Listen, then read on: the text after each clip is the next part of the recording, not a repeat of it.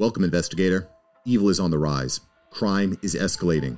Our mission is to eliminate the crime by exposing evil, examine why it manifests, and highlight the brave souls that confront it every day. Join us as we work together to bring justice to every victim. Welcome to All Things Crime. Here's your host, Jared Bradley.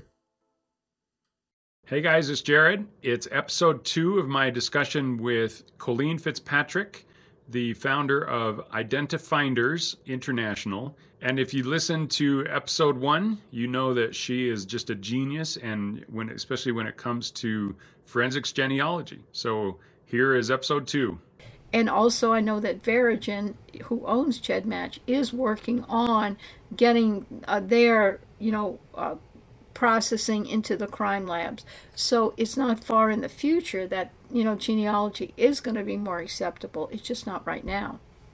Right. Yeah, I think when it does, um, well, there, there's a there's a fear out there, and some people have it at least, where they said, you know what, my DNA could show up at a crime scene just by random. You know, say I was there a week earlier, I, I wasn't any part of the crime, but because my D- DNA was there, I'm gonna get I'm gonna get uh, convicted for this crime that I didn't commit. And I, I think you you hinted on it, but it's when you have DNA. I mean, unless you actually have a confession and you know solid one to one DNA that's like super strong, uh, that's a CODIS match. But um, but even if you have the forensics gen- genealogy type of a match, uh, it's still just one cog in the wheel. It's just one of the uh, well, especially the forensics genealogy is more of just a lead, but even having DNA there at the crime scene doesn't mean an automatic conviction. Correct. You know, there's a lot of work, like I've solved a lot of old crimes. You know, that's what's been happening in the community. And, you know, it, it's very difficult because, for example, the Bennett murder, you know, I. I contributed to that, all right? It was in Aurora in the 80s. All right, I'm going to say I'm a contributed or even Phoenix Canal. Let's let's look at that. You know, I came up with the name Miller, that's well known. First case solved using genealogy. They arrested Mr. Brian Patrick Miller. He's going to be on trial hopefully soon.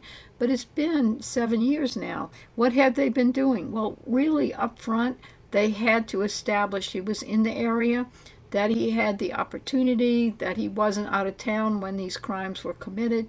You know, all kinds of, you know, they had to, you know, whatever, they had to search his property to see excuse me, if the bicycles were there, they had to suppose they found one of the girls' bicycles there. You know, they get evidence. You know, there's lots and lots. They look at his criminal history and so on. So you just can't pick DNA up and and, and it's been shown. You know, I I I'm holding this cup.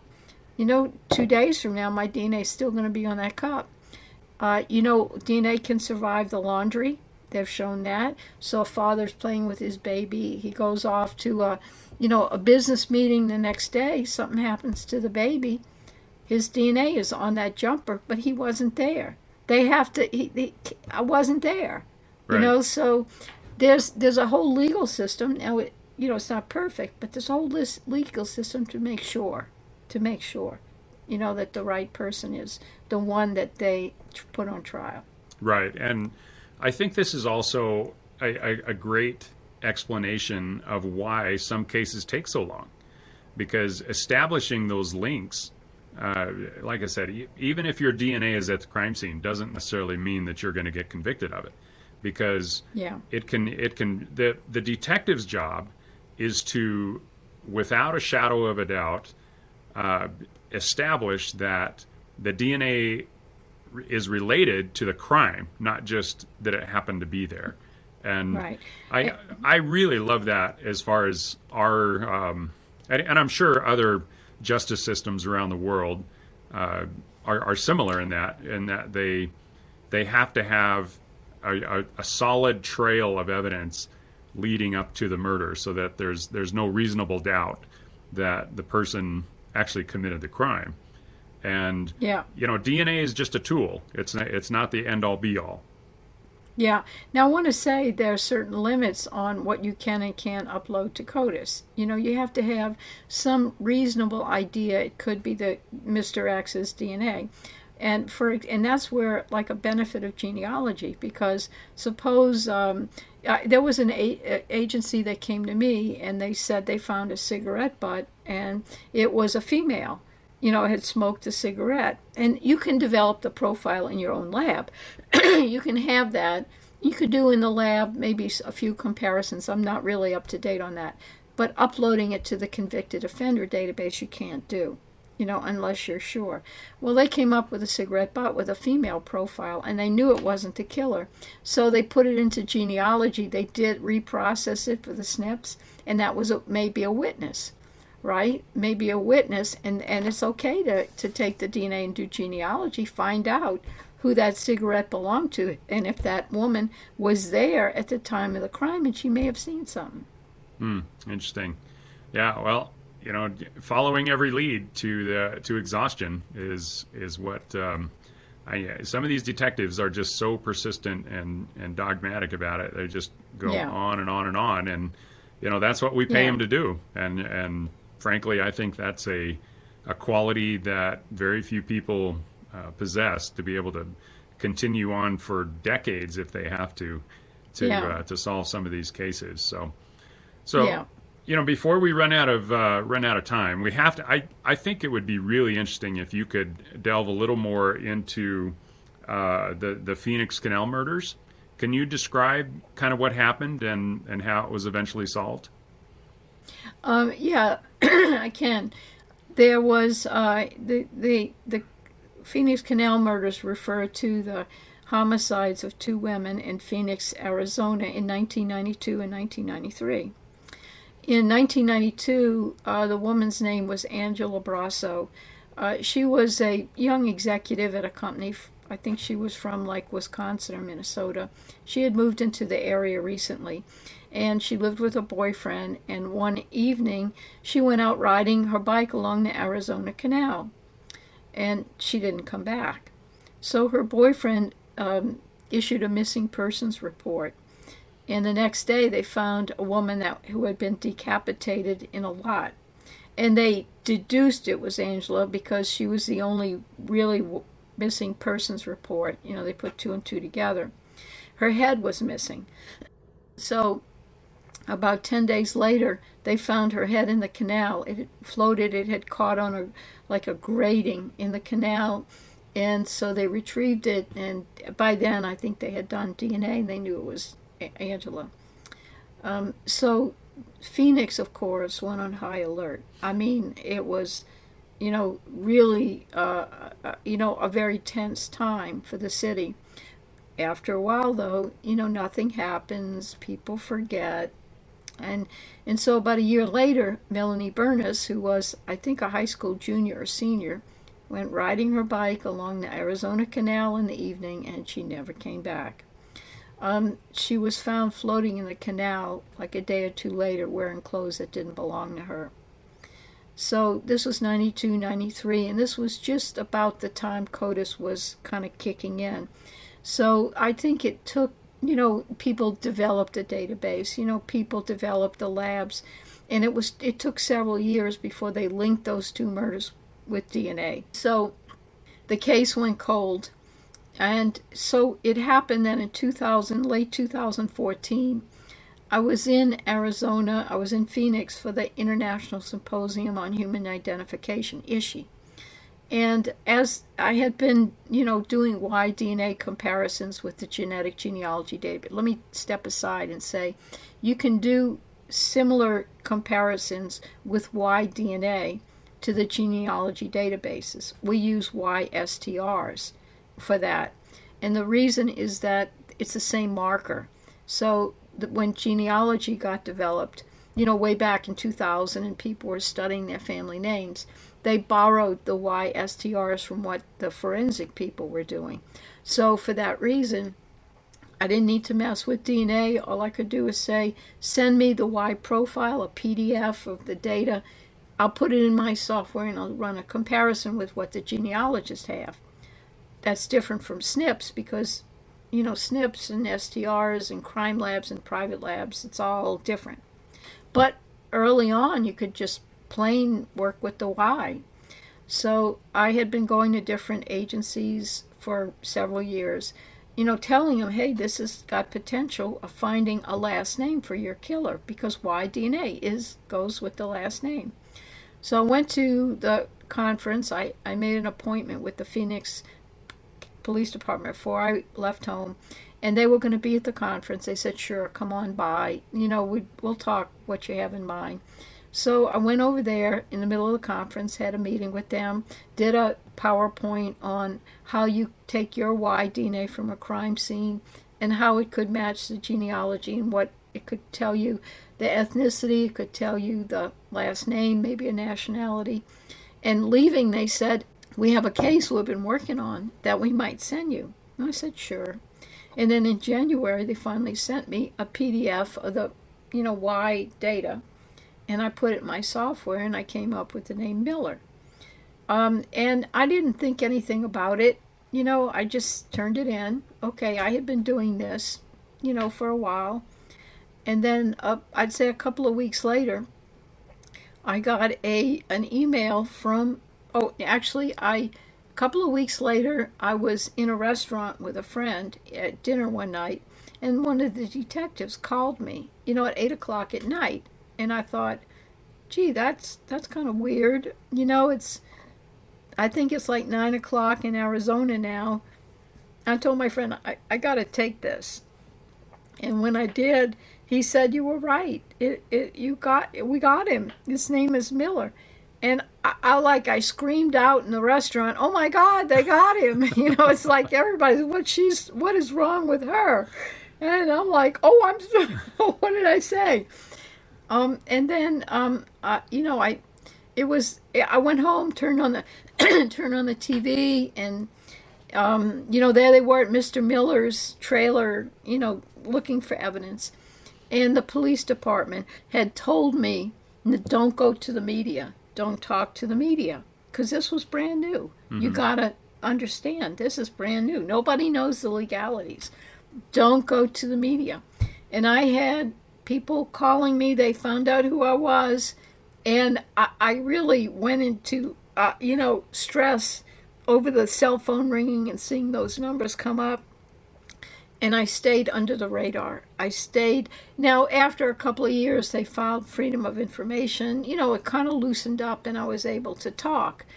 But until then, I, I really didn't say anything. Also, I want to say I had I had been having hate mail from the genealogy community for what I was doing, and because it, Big Brother has my DNA, run for the hills. They're going to arrest me any minute. My name is Miller. Oh my God! Not really, as we've discussed. There's right. a process. That's so interesting. And you know, I got so for those two reasons. You know, the, the genealogy community didn't get it there was a lot of ignorance, uh, you know, in a in not in a bad way, but just un, uninformedness, and about the legal system that has, I'm very happy to say, you know, dispelled. People are now really discussing real issues and not just, oh my God, they're going to come get me any day. No, no. But also, the police said there's some legalities we don't know about please, you know, stay away from the media, which was fine. I, I didn't I didn't want that exposure for the other reason. Yeah. And so then they arrested him, and that was it. Wow. So, so they they they got the name from you, and then uh, I'm sure that narrowed down the suspects and then they were able. Oh to... yeah, yeah. They had, you know, this is '92 to 2015. I mean, what, how many years is that? So they had 2,000 suspects, and they narrowed Miller. They only five Millers. And you look at those five Millers, and there's really one you can't miss. You can't miss. And Mr. Miller, Mr. Brian Patrick Miller, had already had been uh, arrested a couple of times once as a juvenile, and then another one uh, he got off on self defense. So his DNA wasn't in the database.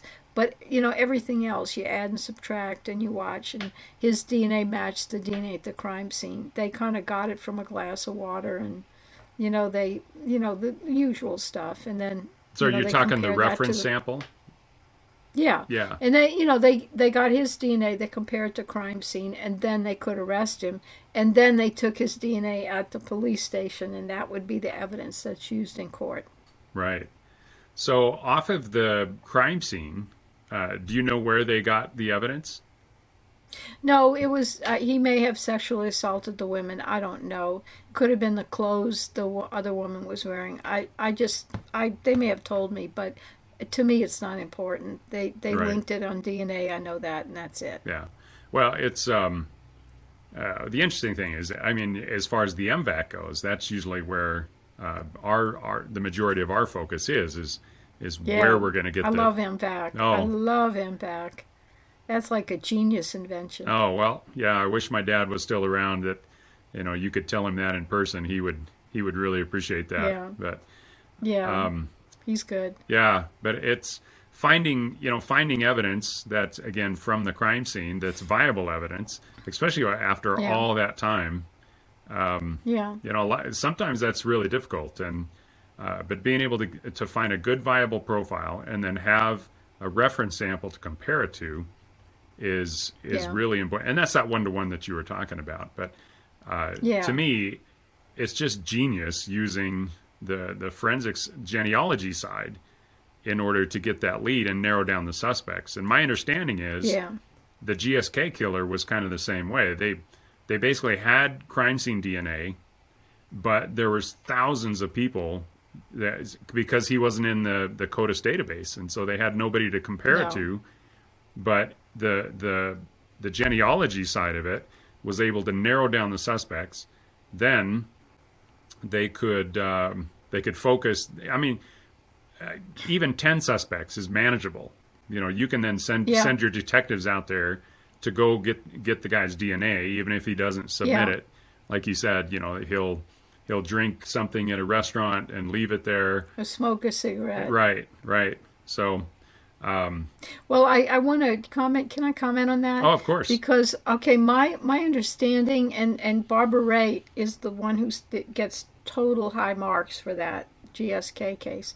My understanding, what I heard, is they got down to maybe six people. It could have been, and I maybe uh, this is close. Okay, might not be exactly right, and that they, uh, you know, the SNPs can tell you eye color and they found out that the killer had blue eyes from the SNPs and five only one had blue eyes and that was Joe DeAngelo oh, wow. and so that's Yeah. the way isn't that cool and the other other kind of cool thing i want to say is that back in about 2012 i went to the irvine police department to talk about the golden state killer and because i guess they were interested in the Y DNA so um, when I went down there, I talked to the, the, the people. There were three people, two people, two people there, and no, three people. And I stayed in touch with them over time. And I said, um, you know, I have this idea because in 2012 you had GEDmatch, but it was a very small database.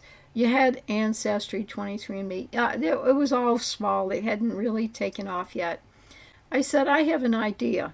Why don't you go to police departments, fire departments, military installations, and why don't you ask, make it a requirement that they give their DNA to make like a GEDmatch type database for police officers and government workers. And that way, it you know you wouldn't have to mess with GEDmatch and all the genealogists, but you could have like a dedicated database for law enforcement, and it wouldn't matter who was in the database as long as it was a cross section of America because you're going to find the families anyway.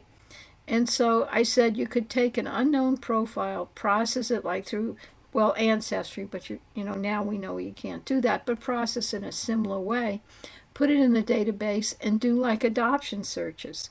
And this was 2012. And so they thought about it and they Larry Pools said, "Well, wait a minute. Okay, let me think about it." So subsequently, I went to a couple of police departments and I said, um, you know, I have this idea. You know, could you give your DNA into a database and we could do the genealogy? And the first uh, police department said that they didn't think it would work for political reasons because a department would use DNA as a bargaining point in, in contract negotiations with the union. You know, we'll give you DNA, but you have to give us a raise, you know, that type of thing. so he said probably won't work. It's it's too much political stuff going on. So I said, okay, can't fight that battle. And I went to another police department. I don't even remember who it was. And I said, hey, why don't you make this database? And he said, well, I don't think it'll work because, you know, there's crooked cops too. And the Golden State Killer was a crooked hmm. cop. Well, you know, the, the difference is if you're submitting your DNA to be put into the CODIS database, then yeah, I would understand that because again, you're looking for a one-to-one search. But if it's a Yeah. if it's a familiar uh, search, then um, uh, well, I mean, except for the crooked cops, every cop should be d- d- putting their DNA in there because it helps en- enhance the database, Yeah. and and that enables larger searches. Yeah, well, let me say you don't put your your DNA in any CODIS database. Right. You let law enforcement, right? But secondly, it's not familial searching. It's genealogical. Familial searching is in law enforcement. That's a term used for not not exact matches, you know, that are near matches or partial matches in the CODIS system. Familial search has nothing to do with genealogy Oh, I apologize to for that. Yeah, I was, I was conflating the two. Yeah, just I fight that. I fight against that kind of misunderstanding. Well, that's uh, uh, we'll we'll we'll have to count up how many times you have to correct me on this before we're done. Okay, no, that's good. That's just once. No, that's twice. Remember, I uh, I screwed up your identifier or finders. Oh no. Okay, okay. You get two, two a, a gold star with two points taken. Yeah, or, or two strikes. So one more and we're done, right? Thanks for joining us. Your attention today brings us one step closer to exposing and eliminating the evil that brings crime to our communities. Hit subscribe and share this episode. Together, we will bring justice to every victim.